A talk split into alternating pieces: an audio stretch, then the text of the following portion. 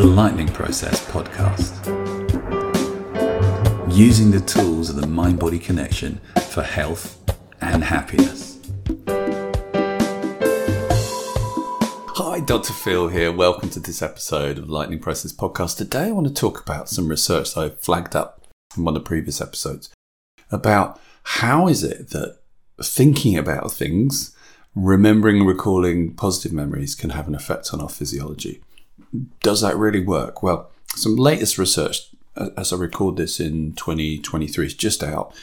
It is the latest part of a series of pieces of research that support that where you place your mental focus, so what memories you think about, affect how your body actually works, how your brain functions, and how your body works. And this one uh, is in the field of positive psychology. I've got some notes, so if you see me looking down there, that's what I'm doing if you're watching the video. Um, positive psychology is, is an offshoot of psychology, which came around in about eighties, nineties, where suddenly they realized that all the research into psychology was into problems, so like depression, uh, psychosis, schizophrenia, which is all really important research. But they also recognized that when they Googled and searched for um, how do people get happy, what makes for a good life or fulfilled life, there's virtually no research on it at all. So the, the kind of focus of research has been in problems, useful stuff, but nothing was being done about, well, what about most people who don't actually have those really severe psychological problems? What can, what can we learn about what it's like to be a human and to make everyone's lives better? So that's that's kind of where positive psychology landed. It was like, okay, what, what does research say? What research can we do to identify what makes a difference, what makes life better? So that's positive psychology. And this study is specifically on, on a, a positive psychology technique, which is called savoring. Now, savoring is another word for remembering and immersing yourself in a, a positive, powerful memory from your past. So in meditation, you can do that. You can focus on that time when you're on a beach. In self-hypnosis, you can do it. In guided imagery, you could do it, you know, remembering what it's like to be in a lovely place. So that's what savoring means. And the study they did specifically was, how does doing that, savoring, taking yourself back to a memory, how does that affect your experience of pain? And they did this with a, a group of people who had rheumatoid arthritis, so some experience of pain. And they, they they did two bits of the study. The first was divide them into two groups. One group had uh, just a simple exercise of breathing. Now, breathing is uh, a calming technique that's used in many spaces and places, and to see what would happen if you just did breathing, kind of gentle, slow breathing. The other group specifically were trained in how to do this savoring technique of going back to a time where they had a really lovely experience of being calm and relaxed. And this is something that we do on the Lightning Process. We talked about this before, you know, we asked that question, okay, when was the time? Take yourself back to that time when you felt that way. So that's a savoring technique. And what they were particularly interested in is we, is we know that meditation and positive psychology interventions have had some effect on people who've got pain, but trying to identify which bit made a difference. Was it the, the breathing? Was it the thinking about positive things in your future? Was it taking yourself back, savoring to uh, memories of the past? So this is what this particular study was interested in doing. So they were comparing what is the result of this slow breathing, um, being trained to do that, or trained to do savoring and recalling positive times from the past. And the first part of the study was just to compare how are these symptoms affected by these approaches. So, of course, we've got these people with rheumatoid arthritis, which involves pain and joint swelling.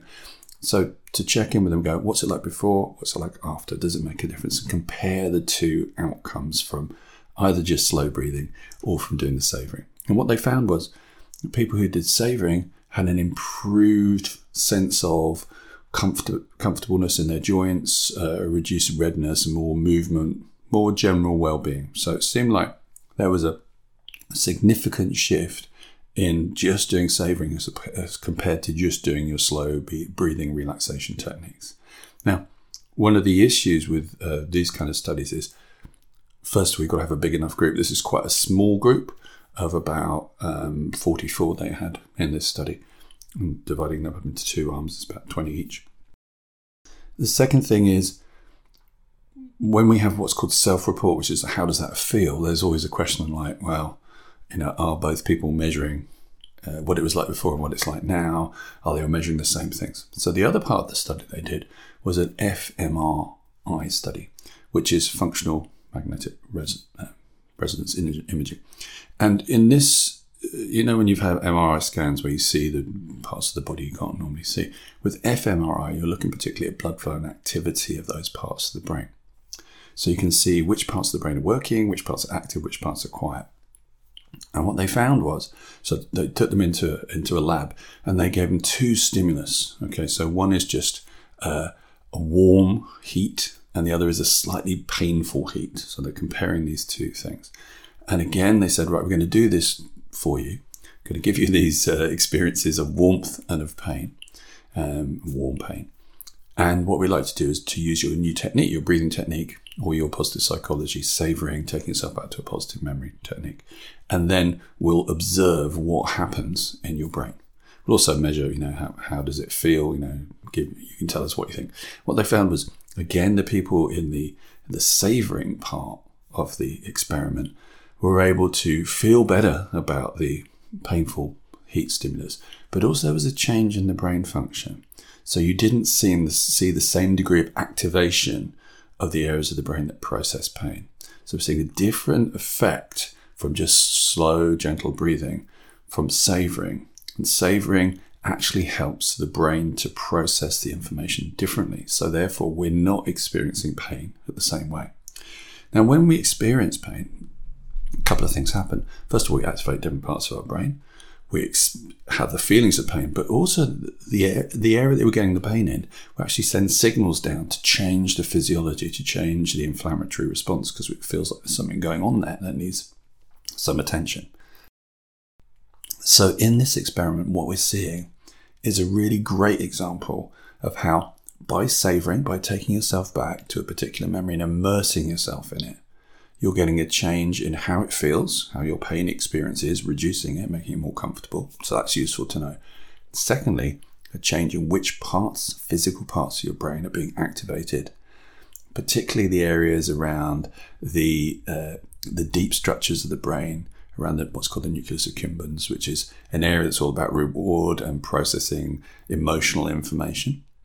But that area, that whole area around there, which is also very closely related to the pituitary, then triggers the production of hormones throughout the body, because of course our body has to know how to deal with stress and threats we've talked about before.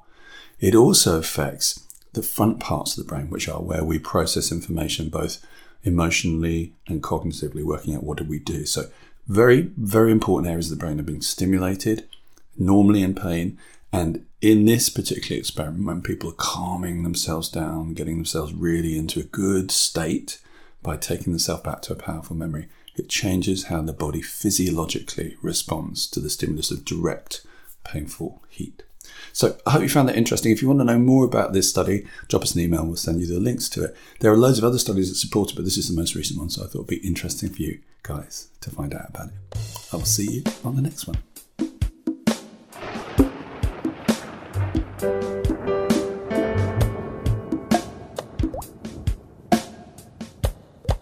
The Lightning Process podcast. Using the tools of the mind-body connection for health and happiness. If you'd like to know more, please visit us at lightning process dot co dot U K.